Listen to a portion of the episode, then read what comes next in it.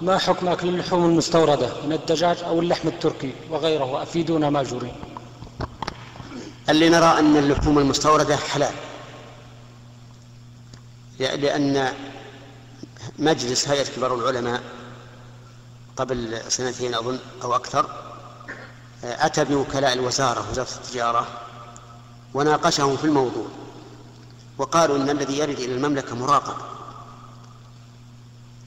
ولا في إشكال.